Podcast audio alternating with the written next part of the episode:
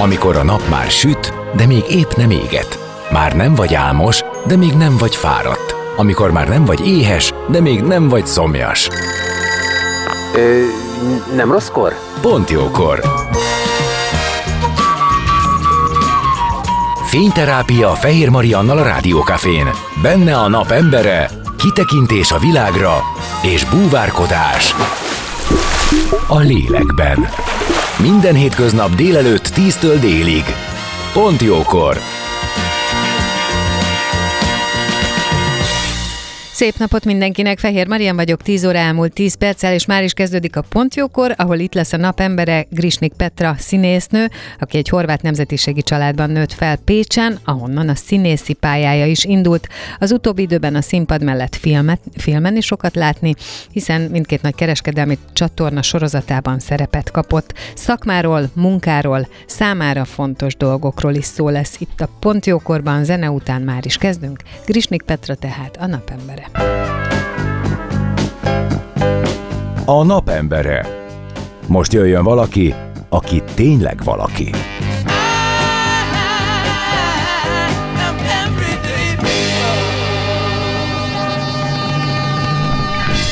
Szép napot mindenkinek, Fehér Marian vagyok, és igen, itt a napembere, Grisnik Petra színésznő, akit köszöntök, szia! Szia, sziasztok, hallgatók, jó reggelt, jó napot, remélem van, aki csak most kelt, azt irigylem.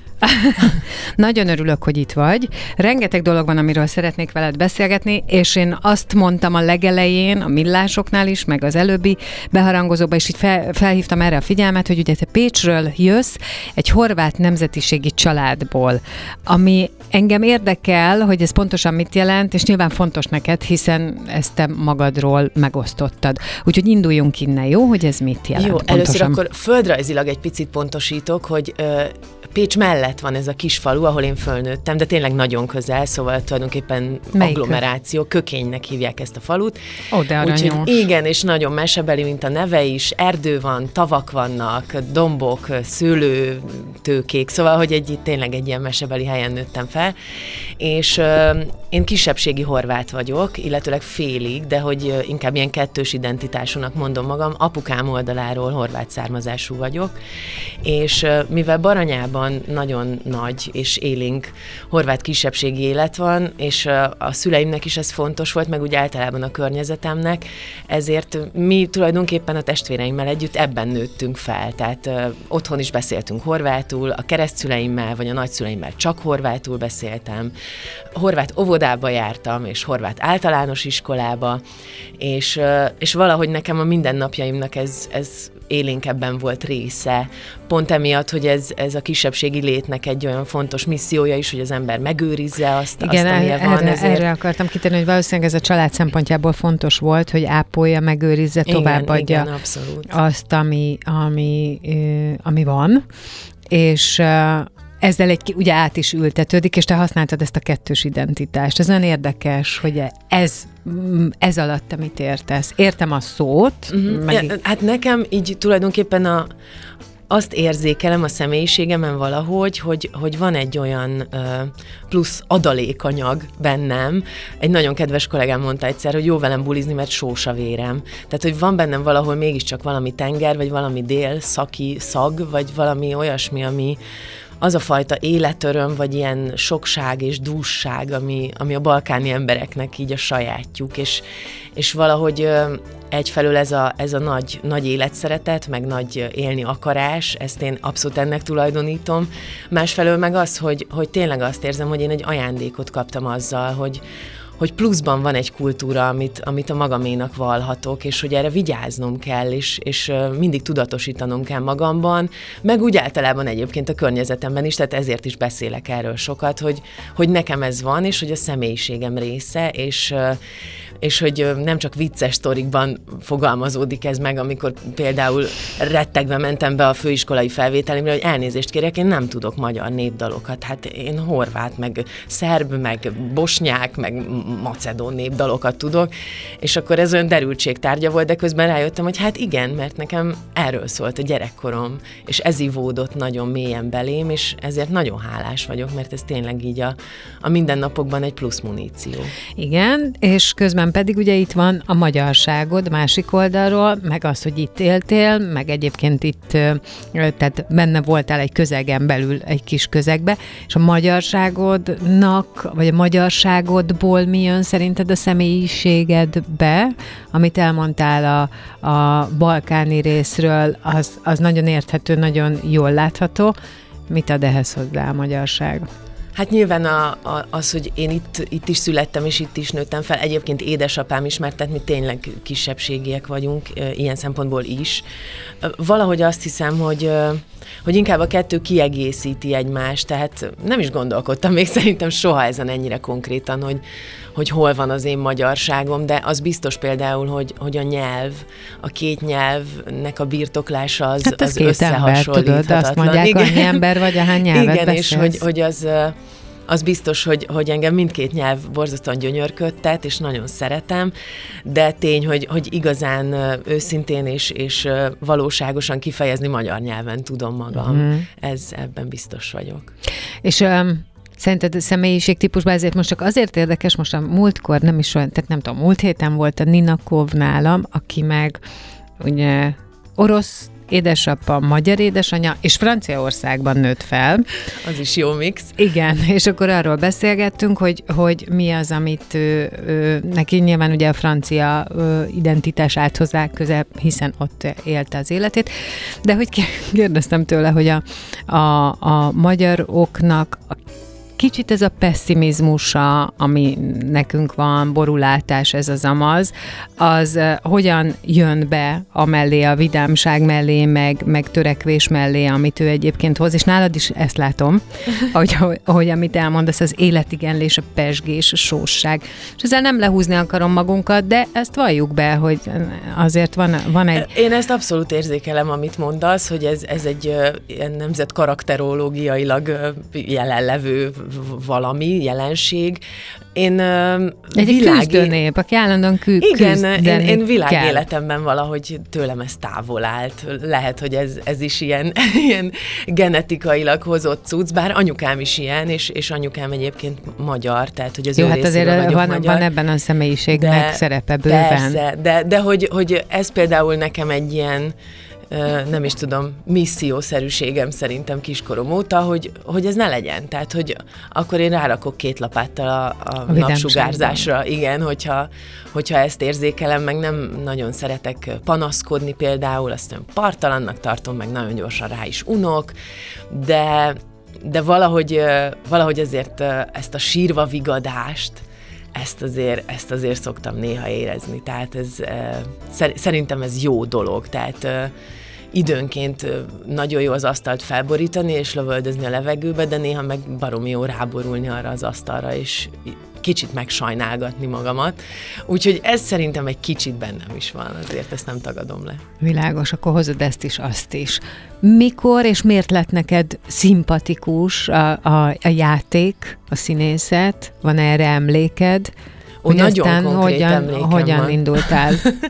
Mert édesapám a Pécsi Horvát Színházban dolgozott, ez is az ottani horvát közösségnek egy fontos intézménye, és művészeti titkár volt ott, de egyébként játszott is, mert ennek a színháznak az volt a sajátossága, hogy professzionális színészek és egyébként lelkes amatőrök együtt dolgoztak. Most ezt az amatőrt a szó legnemesebb értelmében mondom, hiszen horvát nyelven folyt a színjátszás, tehát nem is lehetett volna egy teljes társulatot profikból kiállítani kiállítani, tehát ott volt az én óvónénim, tanítónénim, gimis tanárnőm, stb. Szóval sokan, akiket ismertem, és apukám is játszott ott. Ez milyen biztonságosan hangzik már most, így igen. mondod, nem? Hogy nagyon, egy, nagyon hogy, hogy körbevesz mindenki, volt, akit ismersz, akibe bízol. És én nagyon szerettem oda járni, bejárni apukámhoz. Hát egyébként is kiskorom óta én voltam az, hogy kimerek állni, elmegyek szavaló versenyre, szeretek énekelni. Tehát, hogy ez azért volt is bennem, a hajlam, az korán megmutatkozott, de, de nagyon emlékszem arra, hogy, hogy bor, borzasztóan szerettem a, a színház szagot, tehát azt most is nagyon szeretem, ez a, ez a nyers fa, meg festék, meg higító, meg uh, sminklemosó, meg hajlak, szóval, hogy ennek valami bizarr keveréke az olyan nagyon, nagyon hat rám most is, és hogy, hogy én minden lehetőséget megragadtam, hogy ott lehessek, ezért természetesen minden előadást is megnéztem, és hat éves voltam, amikor bemutatták a Lamancsa lovagja című musicalt, ami egy felnőtt előadás, de én addig rimánkodtam apukámnak, hogy én ezt nagyon szeretném megnézni, mondta, jó, most már olyan színházi gyerek vagy, fogod te ezt érteni, nem lesz semmi baj, hogyha megnézed és engem annyira letaglózott az az élmény, és akkor éltem meg először azt, hogy emberek, akiket a mindennapi életemből ismerek, teljesen átváltoznak a számomra. Tehát, hogy totálisan elvonatkoztattam attól, hogy ő most a, nem tudom, a, a horvát rádiónak az egyik bemondója játszott például abban az előadásban, akit az inkvizíció őrei egy ponton nyakon ragadtak és elrángattak kivégezni, és az életért üvöltött, és én zokogtam, és nem, nem amiatt, hogy jesszusom, mi lesz a Timivel, hanem attól, hogy, hogy a történetben annyira benne voltam, hogy, hogy együtt, együtt sírtam, meg nevettem az egésszel. Nyilván akkor ezt nem tudtam ilyen pontosan, de hogy ilyen elemi erővel hatott rám az egész, és vége volt az előadásnak, és akkor apukám nagyon megijedt, hogy én miért sírok, és én sírva mondtam, hogy ha ez egy foglalkozás, akkor én ez akarok lenni. Hát, hogy nem, nem tudom, hogy ezt lehet-e egyébként így csinálni, úgyhogy minden nap és egész nap, de, de hogy akkor én ezt szeretném. És akkor persze kicsit benne volt az is, hogy jó, hát minden kislány színésznő, meg király kisasszony akar lenni, majd ez elmúlik. Hát nem múlt el. ez lett a vége.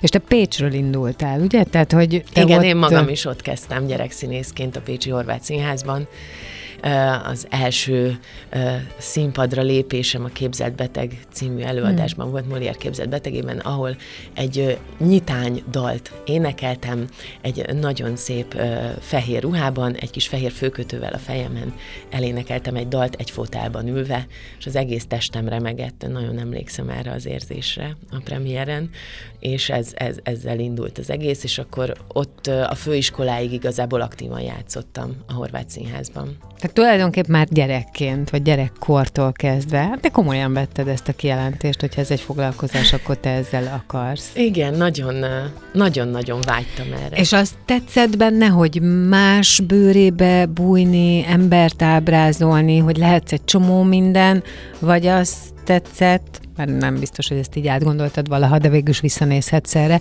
hogy, hogy magadból kihozni dolgokat?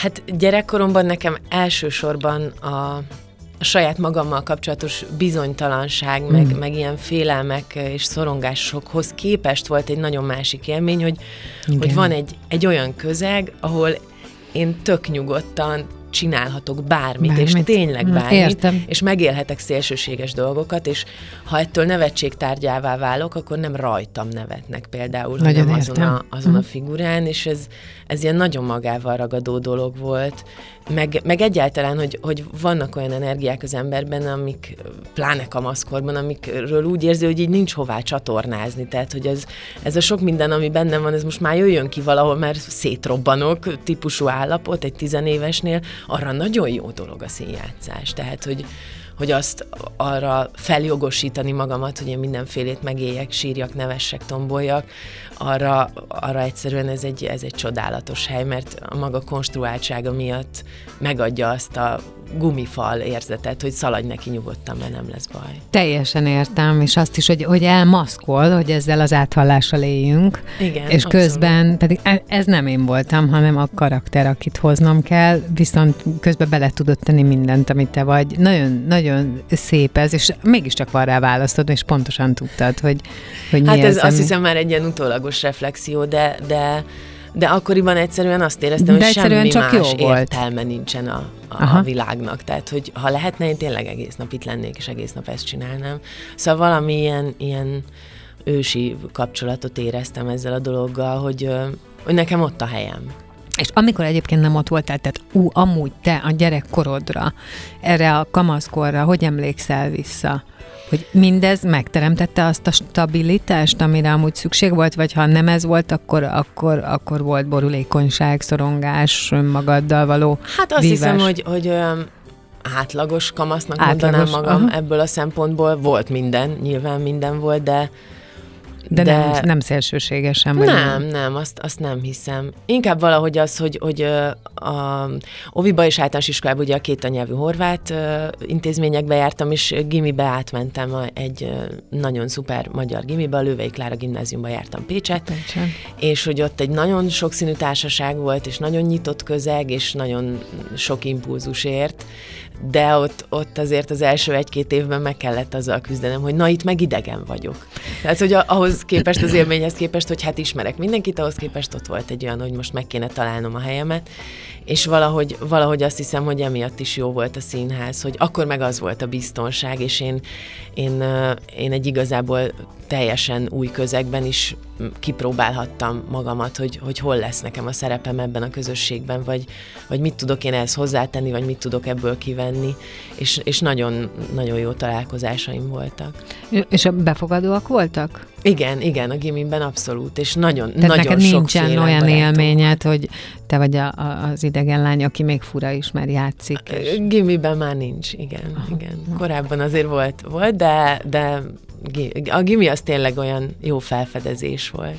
Szerinted ahhoz, hogy befogadóak legyenek veled, ezt te nyilván megélted többször, um, az kell, hogy te kezdeményező legyél, tehát a te személyiségednek a pesgése az, hogy mosolygós vagy, hogy odalépsz, és megmernek szólítani, ez kell, vagy inkább az, az, az hoz megoldást, hogyha vár az ember, amíg őt ugye elfogadják, körbeszaglásszák, meg akarják ismerni? Én nem hiszem, hogy létezik erre recept igazából, meg hát Valószínűleg az, hogy én milyen hatást gyakorolok a környezetemre, azt a környezetemtől kéne inkább megkérdezni, de az is van, hogy nagyon más vagyok most ö, a szociális közlekedésben, mint mondjuk akkor voltam.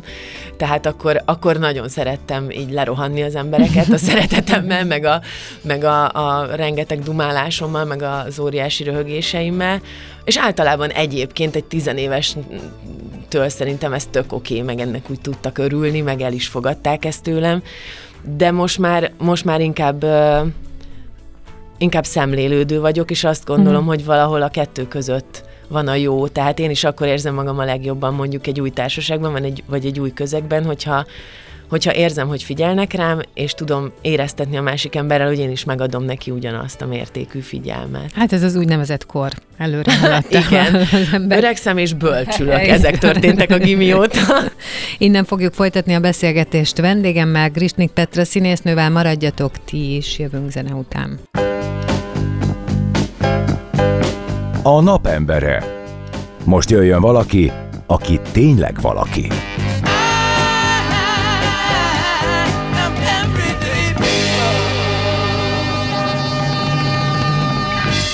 Szép napot mindenkinek, Fehér Marian vagyok, vendégem pedig továbbra is Grisnik Petra színésznő, és beszélgettünk itt a boldog gyermekévekről, a Baranya megyei csodálatos gyerekkorról, a horvát kisközösségről, hiszen mondtad, ugye félig horvát származású vagy, és nagyon fontos is ez neked, illetve hát ennek a nyelvi és mindenféle kultúráját is őrzöd, ami mindjárt azt jelenti, hogy legalább két ember vagy, azt mondják, hogy aki ahány nyelvet beszélsz, nem tudom, hogy még ezen kívül mit, de ez biztos, hogy, hogy a, a, a világban sok helyen, sok a világ sok helyén megállod a helyed, vagy otthon tudod érezni magad. Ez egyébként egy nagyon, nagyon jó dolog lehet. És arról is beszéltünk, hogy a színészet is kicsi korodtól kezdve foglalkoztat, talán azt mondjuk nem kérdeztem, de most megkérdezem, hogy azt mondtad, hogy ha ez egy foglalkozás, akkor te ezt akarod csinálni, mondtad ezt kisgyermekkorodba, és utána játszani is kezdtél. Nem is volt soha elhajlásod? Nem volt egy, nem tudom, tinikor, amikor azt mondtad, hogy ó, inkább én most fodrász leszek, vagy kozmetikus, hát vagy akármi? főleg amiatt, hogy a, a szüleim azért meglehetősen sokat aggódtak. Tehát lebeszélni, meg tiltani soha nem, de azért volt bennük egy nagy adag aggodalom, hogy úristen, ez a gyerek tényleg ezt akarja, és azért egy kicsit kapacitáltak, hogyha még úgy valami érdekel, akkor azért azt úgy érdemes lenne, de hát engem nyilván semmi más nem érdekelt, vagyis az irodalom nagyon. És emiatt aztán volt egy ilyen B-tervem, hogy ak- mivel nekem egy Egyébként általános iskolában is csodálatos irodalomtanáraim voltak, és a, gimnáziumban volt egy nagyon meghatározó irodalomtanárom, aki egyébként író-költő is, Mihalik Zsolt, és főleg szerintem az ő hatására úgy gondoltam, hogy ha ez nem jön össze, akkor, akkor én is ilyen gimis magyar tanár akarok lenni, akivel ilyen jó együtt lenni, és aki ennyi mindent tud adni a diákjainak. Nem is tudom, melyik szakma van most jobb helyzetben. igen, Nem igen. is tudom, hogy a, ha, ha most az lennél, akkor azt beszélünk, és akkor Grisnik Petra, a magyar tanár. Hát, kedves Petra, mit gondolsz, mit tudsz te most, és hogy tudod adni a fiatalságnak? Szóval, hogy ez most Igen, valószínűleg az egy jóval nehezebb kérdés lenne. egyik sem könnyű. Na de, hogyha rámegyünk most a te felnőttkori színészségedre, ugye mondtam, hogy hát nyilván színpadon is lehet téged látni, és mostanság filmen is lehetett, sorozatokba. Ez két teljesen különböző ö, része a szakmának, meg azt gondolom, hogy két teljesen különböző eszköztárral is kell dolgozni. Beszéljünk először a színházról. Van neked, mono, tehát játszol monodrámát, uh-huh. ugye Grecsó Krisztián Vera Igen, igen. mm, című darabját. Hát a monodrámáról én mindig, én, én mindig egy kicsit félek, mikor bemegyek egy monodrámára, mert hogy hát az van, hogy én nekem, a, tehát az az impul, én csak arra a színészre vagy színésznőre számíthatok. Egyébként ö, legtöbb esetben nagyon jókat láttam. De jó. Ö, de hát, hogy ez visszafelé is igaz, mert te, te is csak rám számíthatsz. Igen. És vannak, akik azt mondják, hogy na csak azt nem. Tehát, hogy ők kerülnék. Téged ez, amikor megtalált, egyébként annak a körülményeit is nyugodtan mondd el, hogy ö, te hogy készültél, készülsz erre a mai napig? Most az jutott e- legelőször eszembe, hogy egy nagyon érdekes megközelítést hallottam egyszer egy nézőtől erről, a monodráma kérdésről, a Vera után beszélgettünk, és hogy azt mondta, hogy ő mindig azért fél egy kicsit monodrámát nézni, mert attól tart, hogy majd aggódnia kell azért a színészért. Hogy egyedül van, nem tudja Hogyne. végigcsinálni, Hogyne. bajba fog kerülni, tehát hogy, hogy van egy ilyen izgalom. Hát most egyrészt nem tudom, ez mennyire vigasztal, de annál halálosabb halálfélelem, mint ami egy színészben van a monodráma előtt. Jó, akkor nem beszélek általánosságban bennem. Én, én olyat még nem éltem meg, tehát hogy most már eljátszottam jó párszor a verát is, de mindig ugyanazzal az iszonyatos elemi erejű rettegéssel Én állok ezt elhiszem. Hát Úgyhogy- annyira egyedül vagy ebben, nem? Igen, és, és valahogy, valahogy olyankor az ember abba az utolsó három percben így teljesen átértékeli az egészet. Tehát, hogy miért nem lettem inkább pék, hogy gondoltam, hogy én egyedül ide merek állni, kit fog ez érdekelni, szerintem most hazamegyek, nem tudom. Szóval, hogy, hogy azért, azért az nagyon ijesztő élmény, és hogy tényleg az van, hogy, hogy én magam is úgy lépek be a monodrámámra minden este, vagy minden alkalommal, hogy Ráadásul egy ilyen nagy beszaladással kezdődik az egész, hogy úgy berohanok, és azt gondolom, hogy úristen, hogy remélem, hogy itt vagytok, és hogy velem vagytok, és hogy figyeljetek, ez, ezt most valami, valami nagyon para, ami velem történik, és légy szíves, segítsetek. Tehát, hogy én magam egy ilyen nagy felkiáltójá vagyok általában az első tíz percben, hogy figyeljetek, most így szétvet az ideg, de minden rendben lesz, esküszöm, csak maradjatok velem valahogy.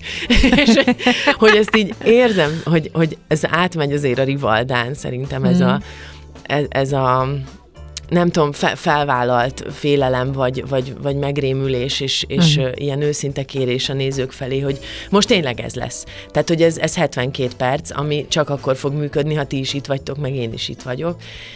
De hát közben meg egyszerűen annyira megéri, mert, mert sehol máshol nem, nem lehet ilyesmit tapasztalni, mint, mint amit egy monodráma alatt. Tehát, hogy Na ez az, amire Hogy gondolok, hogy ez, ö, az, hogy előtte átértékeld az életedet, meg akarsz halni, vagy inkább valami mást akarsz csinálni.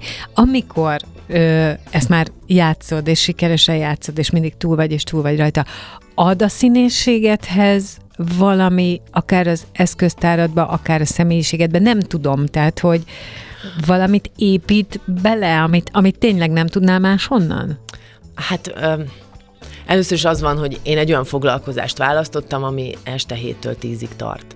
Tehát hosszú távú hatást ö, tudatosan nem engedem, uh-huh. hogy gyakoroljon rám oké. mondjuk egy-egy ö, ilyesmi sikerélmény, mert a mulandóságot választottam, mint életformát. Meg azt, hogy újra kell És- másnap újra, igen, mert ha, tehát, amit hogy, hogy nem helyezkedhetek bele abba, igen, hogy, hogy ez egyszer már megvolt. Tehát ez a fajta kitettség, ez, ez örökre érvényes, hogy, hogy nem tudhatom, hogy mi lesz. ugyanakkor meg az van, hogy emberileg egy borzasztó nagy muníció. Tehát, hogy, hogy én nem, nem tudom, azt hiszem a meghajlással valahogy eléggé kifejezni a hálámat azzal mm. kapcsolatban, hogy, hogy az egy borzasztó energia mennyiség, hogy egy ember 72 percen keresztül fókuszáltan nekem adja a figyelmét, és mondjuk ott ülnek 100-an, 150-en, mikor mennyien, hogy ez, ez egy atomerőmű. Tehát, hogy, hmm. hogy ez, ez engem szétrobbant, ezt tudom vinni magammal hetekig, ez, ez csodálatos érzés, és hogy, hogy mindig szoktam mosolyogni azon, amikor ilyen polémiák alakulnak ki, hogy tiszteljük már meg a színházat, meg a színészeket azzal, hogy csinosan felöltözünk, nem látszol a színpadról, kedves néző, érződsz. Igen. Ennyi. És hogy, hogyha én azt érzem, hogy te ott vagy, akkor nekem tök mindegy, Teljesen hogy festőoverába vagy, vagy három részes öltönyben. De ez az ott levés, ez annyira ritkán tapasztalható érzés, hogy, hogy van például konkrétan egy rész az előadásban, ahol így nincs meghatározva, hogy mekkora szünetet tartok, hogy, hogy azt, azt úgy, majd én tudom valahonnan, úgy mindig bízom benne, hogy mire odaérek, majd tudni fogom. És hogy vannak ilyen áldásos esték, amikor egyszerűen azt érzem, hogy akkor a szünetet tartok, amekkorát akarok. Tehát, hogy tényleg annyira biztonságban és, és bizalomban létezhetek most, hogy az emberek megadják nekem az időt, amire szükségem van ahhoz, hogy meg tudjak szólalni. És ez, hát ez egy, ez egy mámor, vagy nem tudom, ez egy kábítószer tényleg. Tehát neked teljes mértékig tapintható a jelenlét, hogyha abszolút, a közönség abszolút. veled van. Igen. És ez nagyon-nagyon segít. És hogyha olyan darabról beszélünk, amiben színházi darab, amiben szereplő vagy, tehát egy többekkel hozol létre ö, valamit, amiben te kvázi csapatjátékos vagy. Tehát így, hogy van monodrámád is, játszol mást is, melyik az, ami benned szerinted erősebb? Az önmagad megmutatása, és ez tehát ebben semmi pejoratív nincs. Abszolút tehát értelek. Vagy, tehát, hogy, vagy pedig a csináljunk valami jót. Én azt hiszem, hogy most, hogy, hogy van a Vera, az életemben, most kialakult ebben egy ilyen jó egyensúly. Uh-huh, Én uh-huh. nem hiszem, hogy azt el tudnám viselni, hogy csak ilyen feladataim legyenek, tehát szerintem ebbe azért bele lehet dögleni. Uh-huh. nem is olyan hosszú távon, hogyha az ember ekkora terheket visz állandóan. De én, én őszintén szóval mindent szeretek, ami a színpadon történik. Tehát színészként is olyan vagyok, hogyha, hogyha van mondjuk 10 percem egy előadásban, akkor azt a 10 percet annyira várom, hogy így megőrülök. ez azt hiszem, hogy megmaradt valahogy nekem a gyerekkoromból. De, de ez ne, e- ebben tényleg benne van ez a sósság, amit mondasz, hogy ez nagyon jó, tehát hogy ez egy, ez egy jó hangulat, ez egy jó energia, ez a van hát mire igen, várni, meg, meg van mindig, minek Mindig azt érzem, hogy amíg ez van, addig nem vagyok kiégve, ez és hogy az, az, ez, ez mindig egy jelzés a szervezetemtől, vagy a mentális kis mérőórámtól, hogy még nem vagyok a piros zónában mert azért előfordult már, hogy voltam, és az, az elég rémisztő tud lenni, de, de hogy amíg, amíg ez az érzés van, addig, meg én imádok a kollégáimat nézni például. Tehát, hogy, hogy engem, engem gyönyörködtet az, hogy ilyen közelről láthatom, hogy valakinek így sikerül valami, vagy valaki nagyon egy flow állapotba kerül, és, és látom rajta, hogy, hogy most valami nagyon történik vele. Most az Átriumban játszom a Hannibal tanár úr című előadásban, és ott az egész első felvonást a színpad leghátuljában a zenekarral töltöm. Időnként onnan előjövök, és éneklek, és aztán visszamegyek oda. De hogy végig a színpadon vagyok, és végignézem az összes jelenetet. És hogy, hogy valahogy azt érzem, hogy na én most tudok am, erről az oldalról is olyan aktív figyelmet uh-huh. adni, mint, mint résztvevő, de mint néző a kollégáimnak, hogy úgy valahogy érezzék, hogy én úgy tolom befele azt, hogy, hogy, hogy úgy velük vagyok, és, és úgy vagyok velük ilyenkor nem csak mint partner, hanem mint néző is.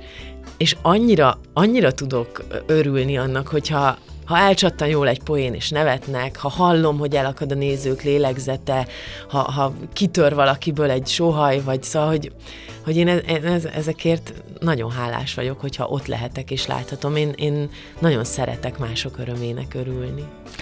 Most uh, bele fogsz kezdeni egy próba folyamatba, amit a férjed, Göttinger Pál rendez, és hát mhm. nyilván köztetek ez azért nem idegen, hogy ő rendez téged. Engem mégiscsak érdekel, hogy hogyan is teremtődik meg ez az egyensúly, így a munkában, miközben ő hozzátartozik, vagy te hozzátartozol, és egyébként én csak egyszer találkoztam vele, egy interjút készítettem vele, nem egyedül, hanem a Szabó Kimátomival, illetve egyszer láttam egy opera beavatót, ahol ugye kaptam egy kicsit abból, hogy ő hogyan is rendez. Tehát, hogyha most én így egymás mellé teszlek titeket, akkor én őt, őt gondolom a a, a, az ilyen komoly ö, fellépő, látom már nevetgélsz magadba, tehát egy komoly fellépésűnek, aki nagyon tudja, mit akar, és, és ö, mindenki felnéz rá, téged pedig ennek a nagyon jókedvű, nagyon örülök, ö, de tehát, hogy nem, nem, nem azonos a, a kettőtöknek a vibe-ja. Egyfelől igazad van, másfelől neki ez egyrészt a munkaköriével Aha. együtt jár, hogy, hogy meg lehet, hogy azt hogy nagyon sokkal korán nagyobb be. felelős, igen, vagy korábban kellett valószínűleg. Szóval, hogy egy sokkal nagyobb felelősség nyomja a, a rendező vállát, mint a színészét az egész próba folyamat alatt, tehát neki muszáj sokkal összeszedettebbnek, sokkal hogy is mondjam, hidegebb fejűnek és, és sokkal határozottabbnak lennie, meg hát tudnia kell, hogy, hogy mit szeretne, mert azért az ő nyakába van a kolomp, és Igen. nekünk kell menni utána. Akármennyire is egy közös alkotó folyamat, egy, egy próbaidőszak, de, de mégis, mégis csak ha kell mondani, hogy ki áll elől, akkor ő, és azért uh-huh. ez, ez, ezzel együtt jár, hogy neki a, én, én nagyon szeretek például próba folyamatok közben hülye gyerek lenni, annak a szabadságát szeretem megélni, hogy mindent kipróbálhatok. Meg a, Na, az de, is egy energialevezető. Abszolút. De olyan értelemben, hogy, hogy így tényleg hagyom magamat elmenni tényleg mindenféle végletekig, és akkor hát, ha ott lesz az a megoldás, amit keresünk, de neki muszáj folyton felnőttnek lennie. Tehát azok a pillanatok, amik egyébként az opera beavatóban elég jól látszanak, amikor ő is ilyen gyermek ilyen tudja megélni, vagy, vagy képes azt mondani, hogy jó, most hülyéskedjük el ezt az egészet, aztán lássuk, mit ad ki az, az, azok neki ilyen ajándék pillanatok, de egyébként szerintem mi azért is tudunk jól együtt dolgozni, mert a humorunk például az, az nagyon klappol egymással. Valahogy össze is csiszolódott, azt hiszem, az évek során.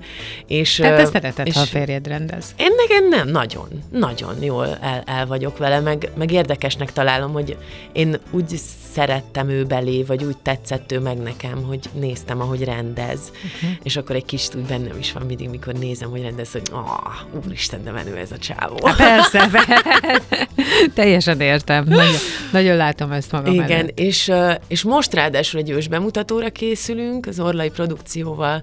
Ennek az a címe, hogy nulladik perc, és ezt a Pali is írta, tehát ő írta, ő fogja rendezni, és ez egy ilyen pandémiás folyomány igazából, hogy ő nagyon régóta dédelgette már, hogy szeretne írni, de soha nem volt rá ideje. Úgyhogy amikor ránk zárták a karantént, akkor kiderült, hogy itt az idő. Most aztán a nap 24 órájában lehet írni, és akkor megírta az első színdarabját, az Öreg híd alatt címűt, és azóta még, hál' Istennek, jó párat, de ez egy, ez egy nagyon izgalmas dolog, ami, ami most a belvárosiban lesz, és ebben én egy száz éves nénit fogok játszani, a, akinek előzménye már megjelent egyébként a Pali első írásában, az Öreg Hidalatban, Pötyi néninek hívták ott, és egy kis ír faluban volt egy ilyen kocsma hát, hátsó traktusában lakó öreg néni, aki főz a kocsma töltelékekre, és ez ugyanaz a néni most, csak hm mivel száz évvel korábban járunk az időben, ezért húsz évvel idősebb. hát ez nagyon jó. És mivel Párizsban játszódik a darab, ezért Madame Petinek hívják.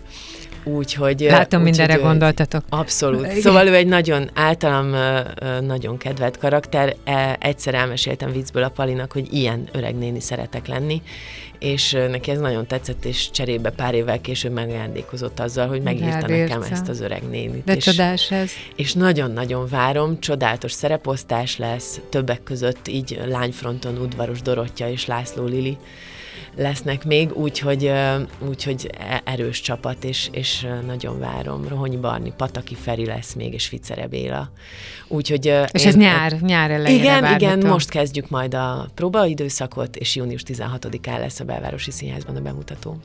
Az van, hogy közben meg lejárt az időnk, amit én nagyon sajnálok, mert én a filmre is ki akartam térni, mert hogy ugye egy sorozatban szerepelsz, aminek majd most fogjátok a második évadát forgatni, ez a Hazat találsz című sorozat. De tudod mi van? Az van, hogy majd visszahívlak nyár elején. Jó, legyen és így, és akkor- majd mindenféle titkokat mesélek a forgatásról. Igen, meg akkor, akkor majd erre is kitérünk, hiszen Jó. a, a bemutató környékén milyen jó lesz erre visszatérni. Rendben, köszönöm. És nagyon örülök, hogy itt voltál. Köszönöm szépen. Én köszönöm a meghívást. Grisnik Petra színésznő volt a vendégem.